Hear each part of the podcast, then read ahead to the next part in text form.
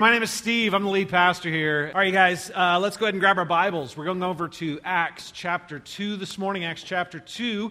We are continuing our invitation to more series. We are in the second phase of the series where we are talking about uh, force multipliers of grace, things that help us uh, move into the dynamic flow of grace in our lives. Uh, God's intent to change us into the image of His Son, to free us, to, to bless us. Uh, if, if you don't have a Bible, uh, by the way, go ahead and grab one off the chairs around you. We're going over to page 910 in our Bibles. Uh, if you're um, working with one of our booklets, uh, from this point forward in the series, we're just going to the blank note pages. Uh, so from now on, you're just going to the blank note pages, okay? I don't have to tell you. Um, again, big shout out to our creative team for putting this booklet together. Um, they did it kind of last minute, and it has been a, a real resource over the course of this series. Uh, if you came uh, after the start of the series and you didn't get one of these, we still have some available at Connection Point if, if you would like to uh, grab it and engage it. Uh, all of the previous sermons in the series are available online uh, on our website, and so um, you can get caught up and, um, and enter into the full series. All right, we are looking at Acts chapter 2. We're going to be looking at verses 42 through 47, beginning with verse 42. And they devoted themselves, that is, the new believers, the collection of disciples uh, in Jerusalem, and they devoted themselves to the apostles' teaching and the fellowship and the breaking of bread and the prayers. And awe came upon every soul, and many wonders and signs were being done through the apostles. And all who believed were together and had all things in common and they were selling their possessions and belongings and distributing the proceeds to all as any had need. And day by day, attending the temple together and breaking bread in their homes, they received their food with glad and generous hearts, praising God and having favor with all the people. And the Lord added to their number day by day those who were being saved. The word of the Lord. Thanks be to God. All right, guys, we have been, over the course of this series, unpacking the 3G model of discipleship growth, right? This, this, this dynamic movement of, of us encountering a, a, a disruptive experience of grace, right? Where God loves us in an unexpected way, right? And the invitation of love, the invitation of, of grace breaks into our life and surprises us, right? It's like, like God did for us what we couldn't do for ourselves, and he, and he did for us what we didn't deserve for Him to do, right? He, he, the, the, the on the cross, the, the justice of God met the mercy of God right? When, when he became our substitute and took our place and he died for our sins, he was our hero. And, and out of that flows this incredible gift of grace right? We're not defined by what we've done. We're, we're not limited by, by who we are. We are defined by what He's done. And our, our past is cleansed, and our future is a blank slate of blessing. Unlimited blessing upon blessing, grace upon grace upon grace. And God initiates in love toward us, and, and, and we are called to respond to that initiation. That, that's the only thing required of us, that we would respond, and that response is called faith right? When we, we simply take God at His word and we trust Him, right? Faith is simply saying, You are who you say you are, and you've done what you've said you've done. And so my heart trusts the message that is given to me. My heart trusts Him more than it trusts me. I trust His salvation project instead of my self salvation projects. I trust the righteousness that He has given me in Christ instead of the righteousnesses that I am working for in my own labor and effort. And out of that faith is birthed this incredible experience of gratitude. Gratitude is what, what flows when, when my heart is humbled at the gift and I take joy in the giver. Right? I look at this incredible gift that's given to me in Christ and I am, I am deeply humbled by the love, by the sacrifice, by, by the incredible generosity at the heart of God. I am humbled and then I take joy in the giver because, because it's an expression of love right? He is my father, and he is, he is reaching out to me as his son. He is reclaiming me for his family. So, in humility and in joy, I experience this awakening gratitude. And this awakening gratitude, man, gratitude has a way of energizing, right? And that pushes me out in faith into these areas of growth that have been difficult for me. right? Those growth zone spaces where, where I learn to submit in areas of discomfort. Even though it's hard, even though it kind of hurts, even though it's painful, even though it costs me something, I learn to submit in these areas. And in submitting, I grow. My comfort zone is increased, and my joy is increased in Christ. I grow in obedience and I grow in generosity.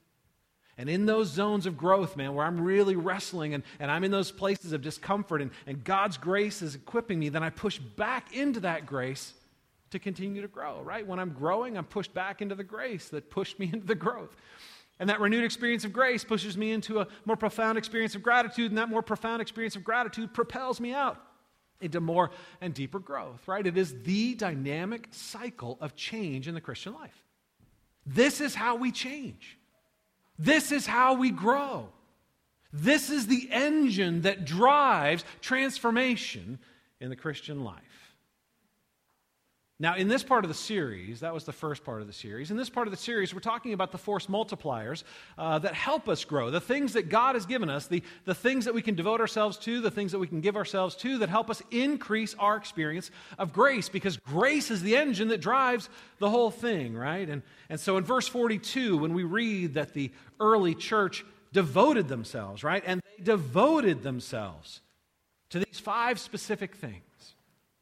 They devoted themselves to them because those things drove them into grace and, and, increased their experience of grace. It taught them about grace and gave them a, a greater understanding of it. And they were, they were transformed, right? There, was, there, was, there are a few accounts of, of a more transformed uh, body of believers uh, ever. I mean, these guys were radically changed. And, and it was so radical that, that they just kept growing. People kept seeing what was going on in the early church, and they're like, I want to get me some of that, right? There's something going on over there I don't have. There's something going on over there that my life's not giving me. There's something over there I can't explain in natural ways. And so the, the, the early church exploded in growth, right? They were devoted to these things. And, and over the last couple of weeks, we looked at how they were devoted to the apostles' doctrine which means they were devoted to the Word, right? They were devoted to the Bible. Last week, uh, Joe preached and, and talked about how they were devoted to community, right? To the fellowship, to koinonia, the sharing of life, knowing and being known, loving and being loved. They were pushed into deep community with one another, and that experience of community expanded their experience of grace. This week, we're going to talk about that next phrase.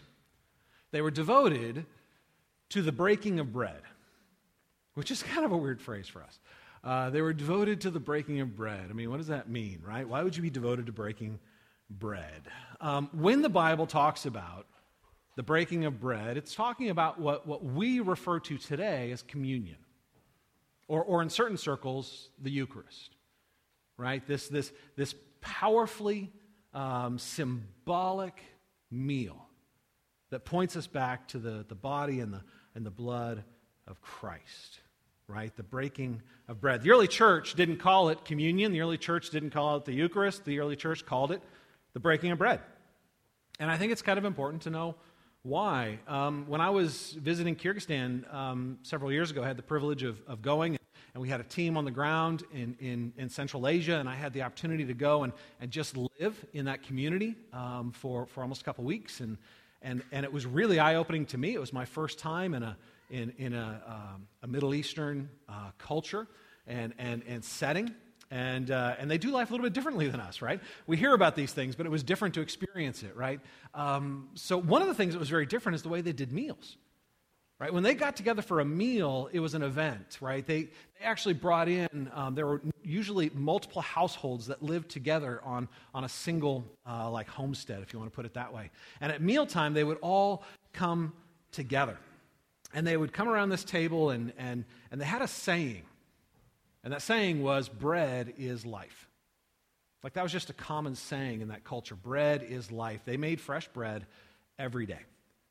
Every day. They had these, these special ovens, which in Kyrgyzstan they called pechkas. That was a, it was a, a Russian designed oven, but, but they're all over the Middle East. And, and there are these ovens that they, they basically um, make this bread, they stick it to the roof of the oven, it cooks inside until it falls off. And, and so they have fresh, we, we call it naan. That's what, you know, if you've ever had naan, that's, that's how they, it's incredibly good. right? And so they make a ton of this stuff every day because bread is life and bread is at every meal. Bread is like incredibly important.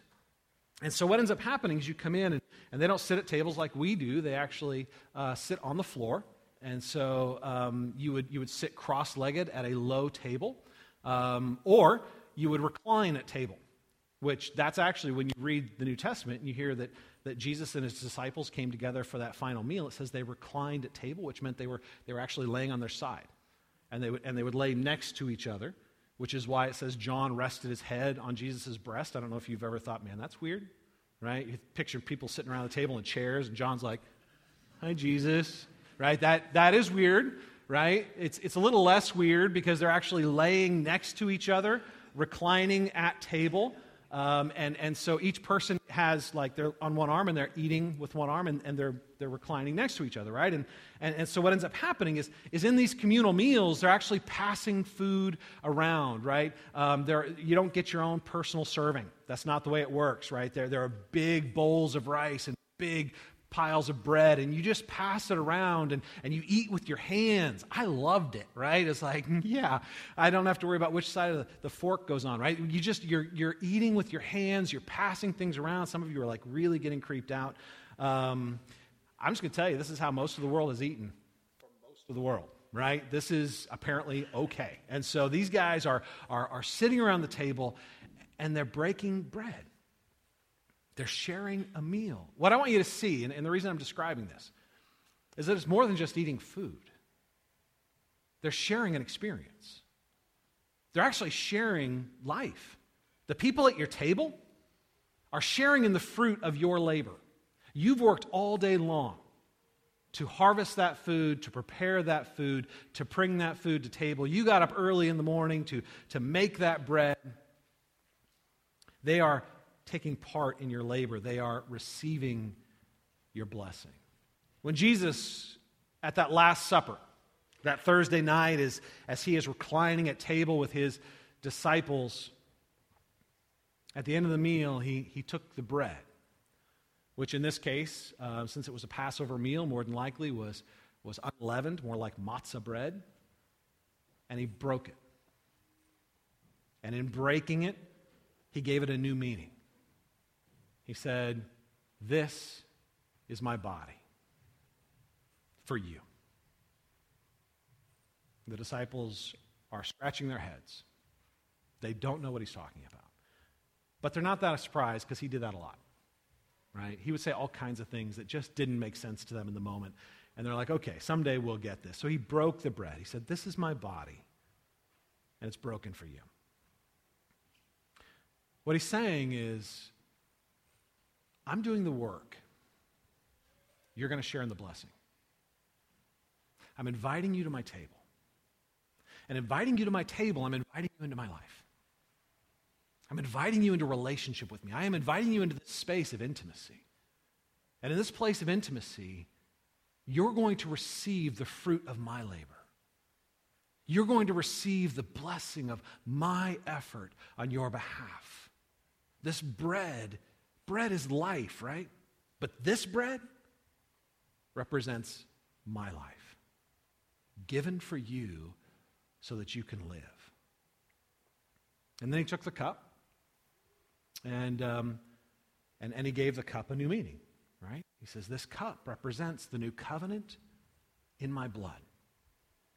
So Jesus was, as we know, getting ready to go to the cross. The disciples didn't understand that. They didn't know that at the time. This is Thursday night. Um, before Friday morning would come, he would have already been arrested and gone through several mock trials and have been beaten, um, and he'll be crucified on, on Friday.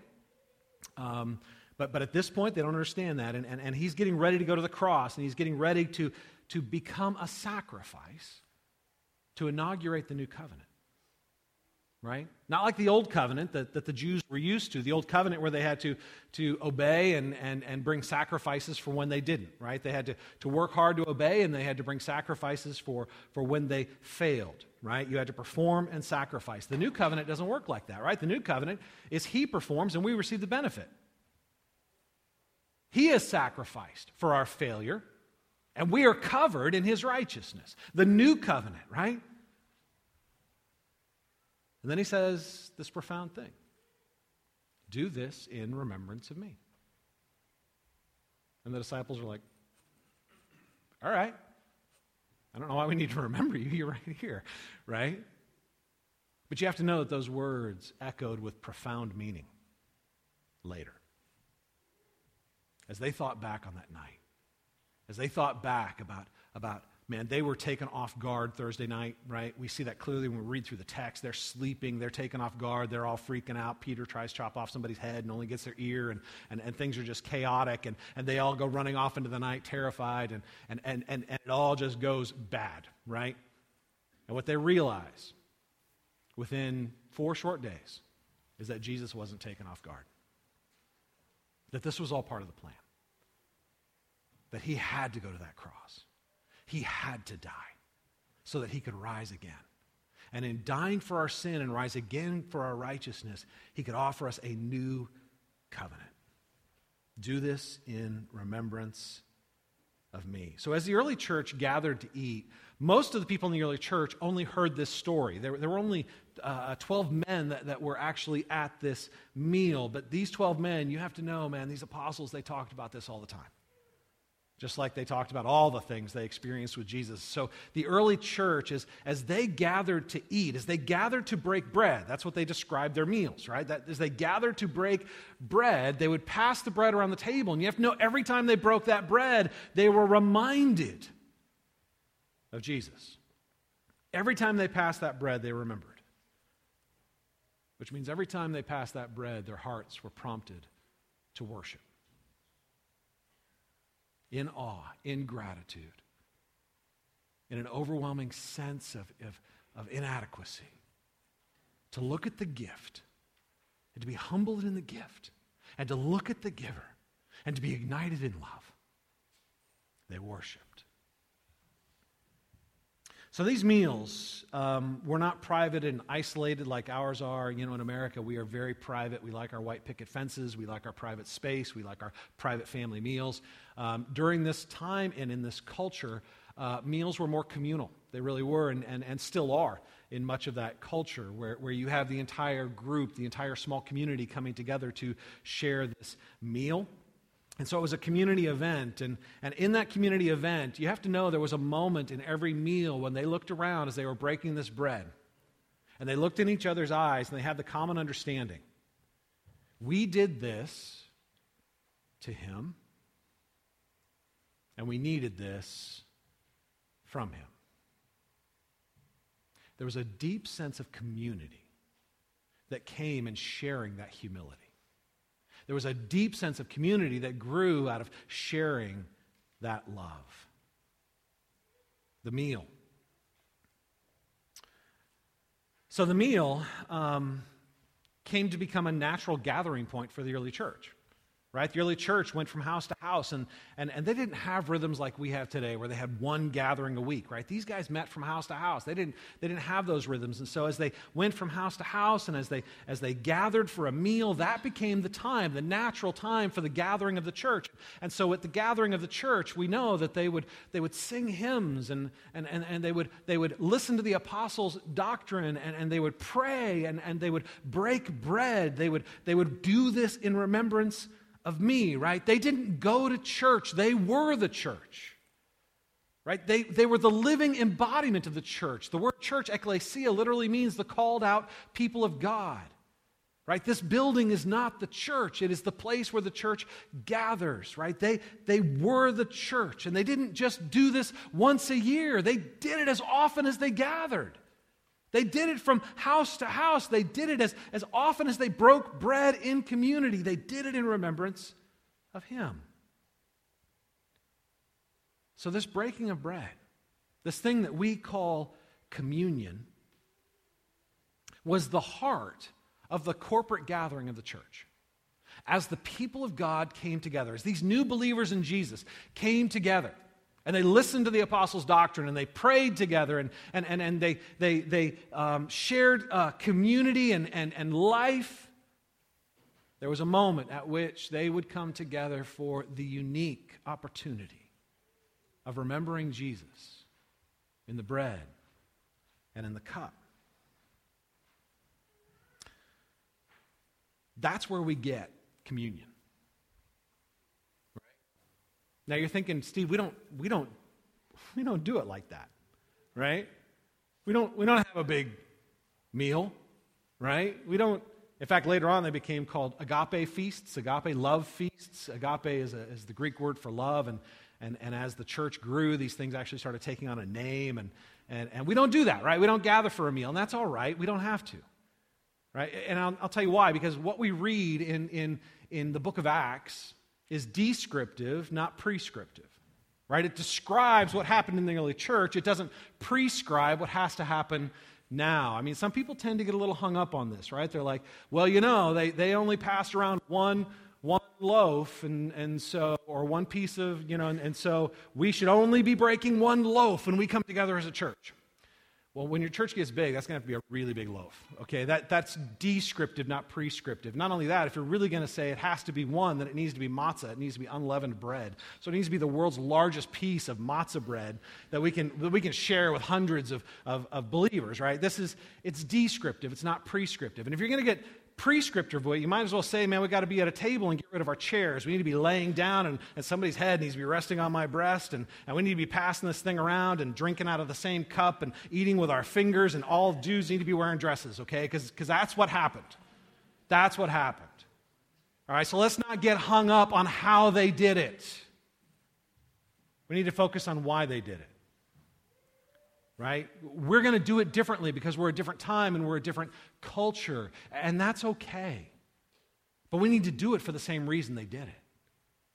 And we need to do it trying to chase the same experience they had. So we do it differently than they did, but we do it for the same reason. So, how is the breaking of bread? How is communion? How is worship a force multiplier in, in in our experience of grace. Right? How does it help us grow in this, in this transformative experience of grace, gratitude, and growth? Well, you need to understand, first of all, we were created to worship, which means we have no choice but to worship. Right? You were created in the image of God to worship God, which means that, that you were actually created to pour yourself out to something, looking for something in return. We talked about this when we were teaching through Romans 12, 1 and 2, right? We talked about how, how there's that crazy command from Paul you need to offer your bodies a living sacrifice to God, right? In worship. And we're like, that doesn't sound very fun, but the reality is we are offering ourselves as a living sacrifice to something all the time. We are, we are going to pour ourselves out, right? The, the word worship comes from a, a, a, an older English word that means worth ship. It is something that we assign ultimate worth to. We will pour ourselves out to what we assign ultimate worth to. We were created to worship. We will worship. It is not a religious activity, it is a human activity. We will pour ourselves out to what we assign ultimate worth. We will be living sacrifices to something, to what we assign ultimate worth to. The very last verse of 1 John says this it says, Little children, keep yourselves from idols. Uh, I always thought that was kind of a funny way to end, right? This incredible epistle, this letter from John. Last thing he says is, Hey, little children, meaning everybody in the church, because John at this point is old and he's like that grandpa figure and everybody's little children, right? So he's like, Hey, little children, keep yourselves from idols kind of an odd thing, right? What, what the idol's going to chase you down? Right? I mean, during this period of time, idols were, were literally carved objects, right? They, they were made by craftsmen, right? And, and, and, and those craftsmen would, would, would carve them or make them and then sell them and market them. And, and, and it's like, well, why do you need to keep your. What are they going to do? Just show up on your dresser one day? Oh no, they're chasing me, right? The answer is yes, they will do that. Um, because idols aren't physical things. I mean, they can be manifest by physical things, they can be represented by carvings. Um, but, but idols don't come from out there. Idols, idols, idols come from in here. Idols come from worldly worship. Now remember, worldliness. Worldliness isn't, isn't the bad stuff out there. Worldliness is our way of doing life apart from God. Worldliness is whatever we do to try to get from life what only God can give, but we're trying to get it without relationship with God. We're trying to avoid dependence on God. Right? So it can be everything from going to the strip club or going to church. Whatever you're doing to try to avoid actual dependence on God, humility before God, relationship with God is a manifestation of worldliness. Worldly worship is called idolatry. When we pour ourselves out to things that aren't God and look to those things to do for us what only God can do, to be for us what only God can be. Now, here's the thing with idols they're really, really sneaky. That's why we have to keep ourselves. That's why we need to guard ourselves. Idols don't just show up as these ugly little statues on our dressing table. Idols show up in the things that we love. Because idols aren't bad things, they're good things that we turn into ultimate things. Right? Idols aren't bad things, they're good things that we turn into ultimate things. They're good things in our lives that, that we say, You are of ultimate worth. You are of ultimate value. You will do for me what only God can do. You will be for me what only God can be. They are good things that we turn into ultimate things. I would say there are um, four heart idols. Now, I've spoken about this before, and I don't have time to unpack all of that. Um, but I will tell you that, when I went through a sermon series about two years ago called God Is. It is on our website. And, um, and in that sermon series, I unpack these heart idols in much more detail. Uh, so they are available if you want to, to dig into this more. This morning, I can only do a survey uh, and kind of move through this, through this fairly quickly. But, but there are, I believe, four heart idols. And I'm going to explain what I mean by this right? Approval, respect, control, and comfort. So, Darrin Patrick, who uh, was my pastor for years, used to have this, this paradigm that I found very helpful. He talked about source idols and surface idols. Source idols and surface idols. And the reason I found that helpful is, is that it really kind of helped me categorize the struggles in my own life. Let me give you an example. We, we've been talking about generosity, right? That was one of the, one of the sermons was, was on generosity, right? How, how one of the manifestations of somebody growing in grace is they will become more generous. They will sacrifice their time. They will sacrifice their, their limited relational capacity. They will sacrifice from their finances. They will, they will grow generous because as they receive grace, grace will release them from their greed and, and they will move out into generosity. And, and some folks, myself included, at times, um, or often, struggle with generosity right? There are times when I have an opportunity to be generous and I'm like, I think I've given enough.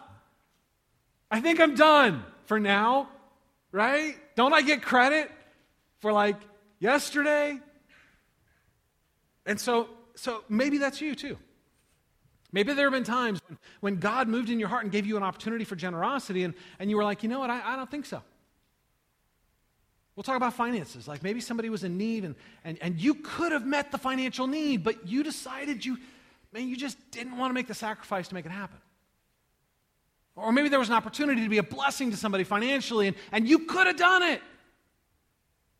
But you, you pulled back. You self protected. And maybe that is actually a pattern in your life. And if it's a pattern in your life, then, maybe money is an idol in your life. Maybe greed is an idol in your life. But here's the thing with, with idolatry is that there's always an idol under the idol. There's always a sin under the sin. So, so if I'm struggling with greed, there's a reason I'm struggling with greed. Greed is the surface idol. There is a source idol that drives it. I have to ask, why am I greedy? right? True generosity requires me to sacrifice, right? If we're just giving out of what we have left over, we're not generous. That's not generosity, right? That's not even tipping, right? That, that's, that's, that's not, generosity always costs us something. True generosity always requires us to sacrifice to, to extend it, right? And so, so, what makes it hurt so much? Right? Why does it hurt so much? And you're like, well, because I'm giving up money. Yeah, but ask the deeper question. You are giving up money, but you have to understand why do you have such a death grip on it? Why is it so hard for you to release it?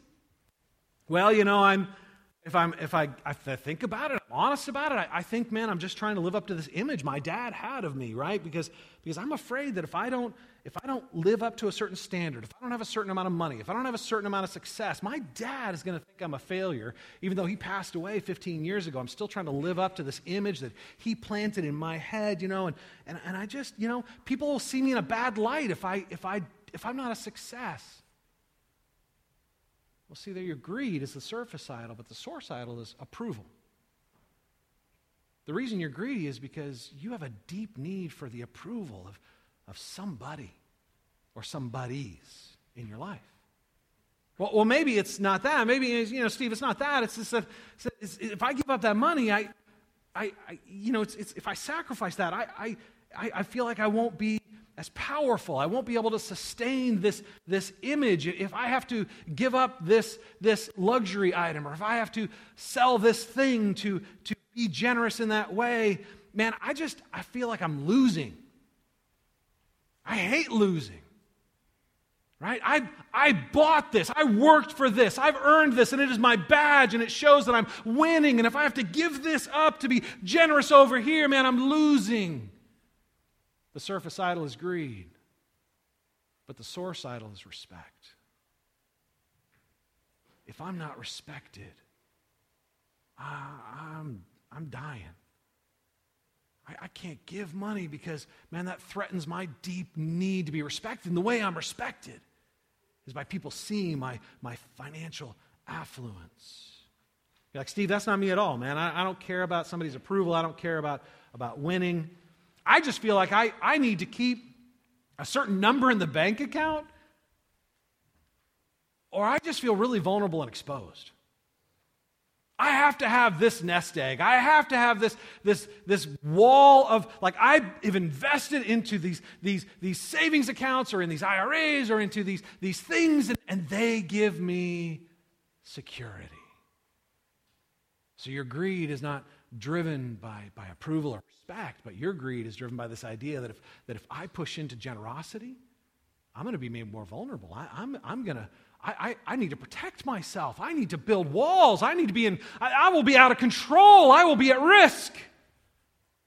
And so you're driven by a, a, a source idol of control. And you hate feeling like you're out of control. Maybe you're like, no, see, that's not it, man. That's not it at all. I mean, the reality is, I'm just honest. The reason I, I don't want to be generous is that if I give that money, it means I can't do the things I want to do. I can't eat at the nice restaurants I want to eat at. I, I, can't, I can't afford the new, you know, the new game system or the new, the new HD curved 4K 13B TV with glasses, right? I, I just the new, you know what I'm saying? Like, like your thing is if I if I'm generous, it encroaches on my comfort.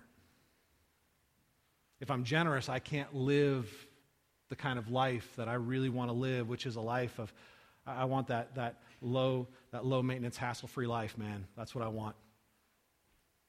And so your, your greed, the surface idol, is driven by a source idol of, of, of comfort.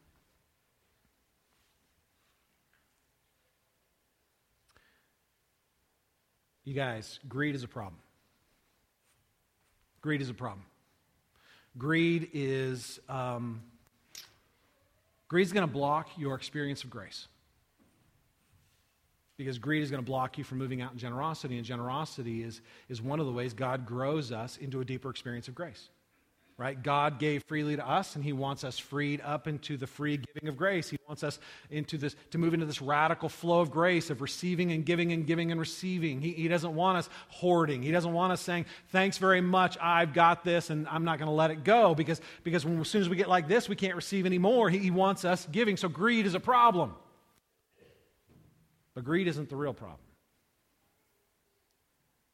Greed is an idol, but, but greed isn't the real idol. If you really want to get to the heart of it, if you really want to get to the root of it, you got to get down to that source idol. The deeper problem is the sin under the sin. So, Steve, how do I know which one I have? Well, you got them all. Congratulations. You hit the jackpot. You got them all. Now, more than likely, you're driven by one. More than likely, you have one dominant idol. Idols don't play well with each other. And, and, and so generally, you have one. And, and what I found with a lot of people is they have like a major and a minor. You know what I'm saying? Like, like they've got a number one and a number two. Um, and, and, uh, and what we love to do is judge people who have different idols than us. we love that, right? I'm a hard worker and I'm driven by an idol of respect, and I love to judge people that have an idol of comfort and call them lazy, right? I'm so superior to you and my idolatry to your idolatry, right? I mean, we love to do that. It puffs us up in pride and it lets us put shame on other people, you guys. That's worldliness. It is, it is the game of diminishing returns. It is not the path of grace. We need to learn to repent of our idols. So, if you want to know what your idol is, just follow the whys. Why do I have a hard time doing that? Why does that obedience hurt so much? Why does, does that thing really just tighten me up? Why? And it'll help you find the problem. So, you guys, here's the thing what are we supposed to do with these idols? What are you supposed to do with idols? When, when, when God's people found idols all throughout the scriptures, what were they called to do? Tear them down. Tear them down. It's the only thing that is appropriate to do with an idol. Destroy it. Because that idol is, in fact, your chief barrier to life. It is robbing you of life. It pretends like it's giving you power, but it is actually uh, the, the hole in, in the bottom of your boat. It is robbing you of life and blocking you from joy. But here's the thing with idols, hard idols. You can't just go into your heart and tear them down, right? In the Old Testament, if you were brave enough and, and you were willing to, you could climb on up and get one of those Asherahs and tear it down and be all like, yeah, right? But hard idols, you can't do it through willpower. You can't do it through, through I'm just going to do this thing, right? You can't white knuckle your way through tearing down your heart idols because even as you're white knuckling it, the heart idol just moves around to a different spot and actually starts driving that behavior. The, the only way to tear down a heart idol is with real, with real worship. Because hard idols thrive on misplaced worship, they thrive on us taking a good thing and making it an ultimate thing. We need to take the ultimate thing and see it and recognize it as ultimate. We need to see God as God. And we need to reorient our heart in genuine worship. We need real, God centered, Jesus focused worship. And we need corporate worship, not just personal worship, corporate worship. Because in worship, you recenter your heart on the central truths that will set you free. Right? Very, very quickly, just to hit this. Right? If, if, if I am plagued by an idol of, of, of approval, Man, I need to hear that God is gracious. I need to hear it over and over and over again. That I don't have to prove myself. I don't have to earn somebody's favor. I don't, I don't, have, to, I don't have to get you to like me to be okay. Because God is gracious. I am covered with the approval of Christ. I cannot lose the approval of God because I am covered in Christ. God is gracious. If I am driven by, by a, a, uh, um, an idol of respect, I need to hear that God is glorious that I don't have to win to be okay. I don't have to build my personal glory to somehow make myself worthy. I am covered in the very glory of Christ. God is glorious. I can rest in his glory. God is glorious, so I can lose to his glory. In the same way, Jesus lost to his glory because there is a glorious winning and losing. There is something in, in, radically beautiful in the kingdom of God, in laying it all down so that you can receive it all back right? If I'm driven by, by uh, an idol of, of, of control, I need to hear that God is great. That God, God's got this thing. That, that I don't have to have all my T's crossed and I's dotted. I, I don't have to have all my spreadsheets perfectly laid out. I, I don't have to have everyone's behavior buttoned down. Because God is great. And because God is great, man, I can rest in his greatness. I can, I can let him be in control. And if I am driven by an idol of comfort, man, I need to hear that God is good. That God is good, and I don't have to find satisfaction outside of Him. That all of these distractions are, in fact, uh, empty pursuits. That true satisfaction comes from being loved, not being entertained. True, true fullness of heart comes from being loved. not simply being distracted. You guys, worship does something incredible with these truths. So like I can put these truths in your head. Worship drives them down into your heart. Right, I found this really cool thing. I, I love steak and I love grilling. I, I, don't cook very many things, but I love to cook steak. And, and um, I learned this trick, man. I can, I can take my, my rub, the, the, the seasoning, and rub my steaks in advance. The problem with those is if you, if you rub them in advance, especially the high salt ones, uh, they pull all the moisture out of the meat. In fact, you can actually watch it happen. You'll actually see the, the steak and all the moisture starts just coming out onto the surface. And when you throw it on the grill, all the moisture just burns right off. Well, I learned this trick. If you let it sit long enough, it reabsorbs.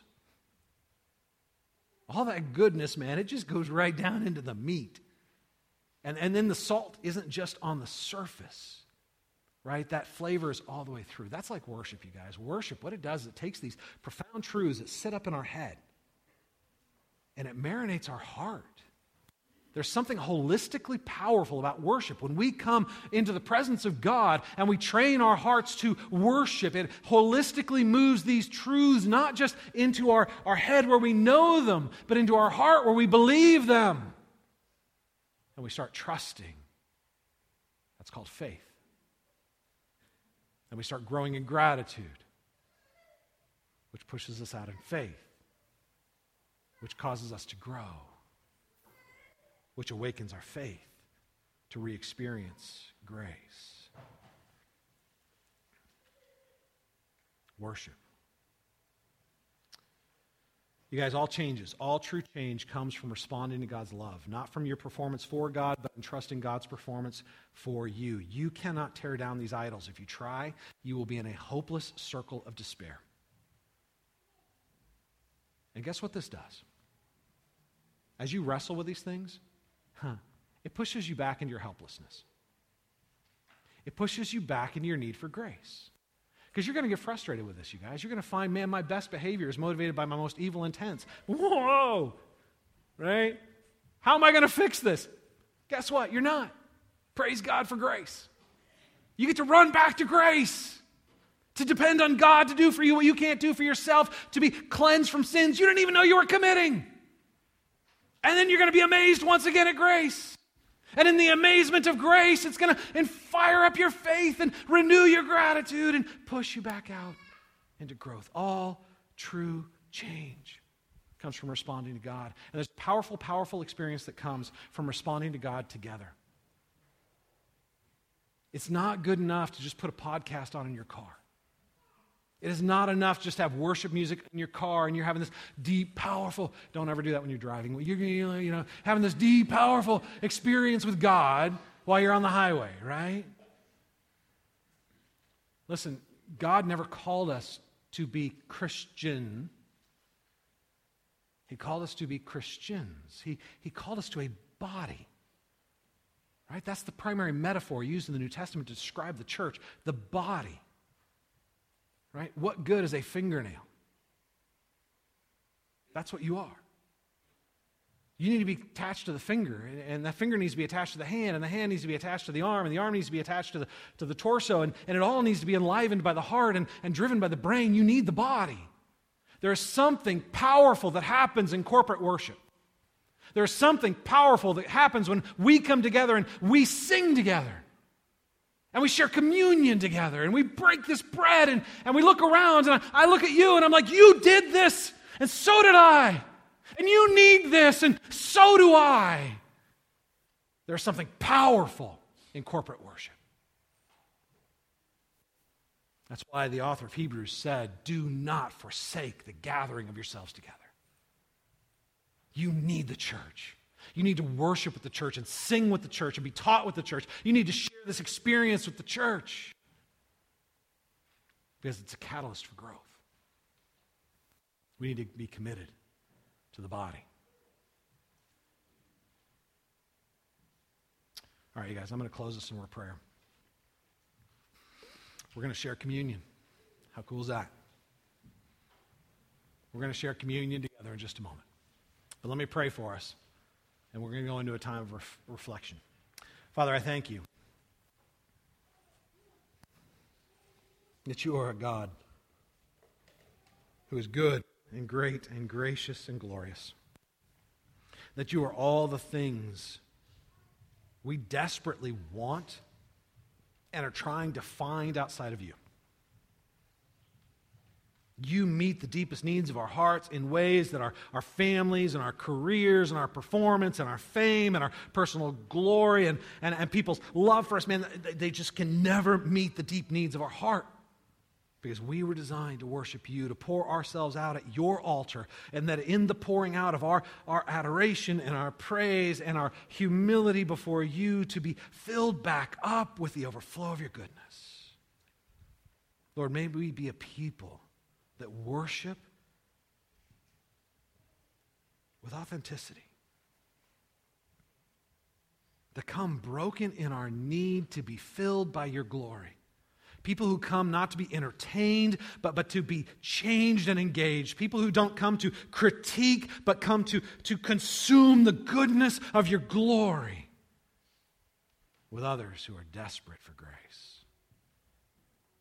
Lord, shape in us a growing desire for the experience of your transcendent presence. You guys take a few minutes and pray. We'll share communion in a moment.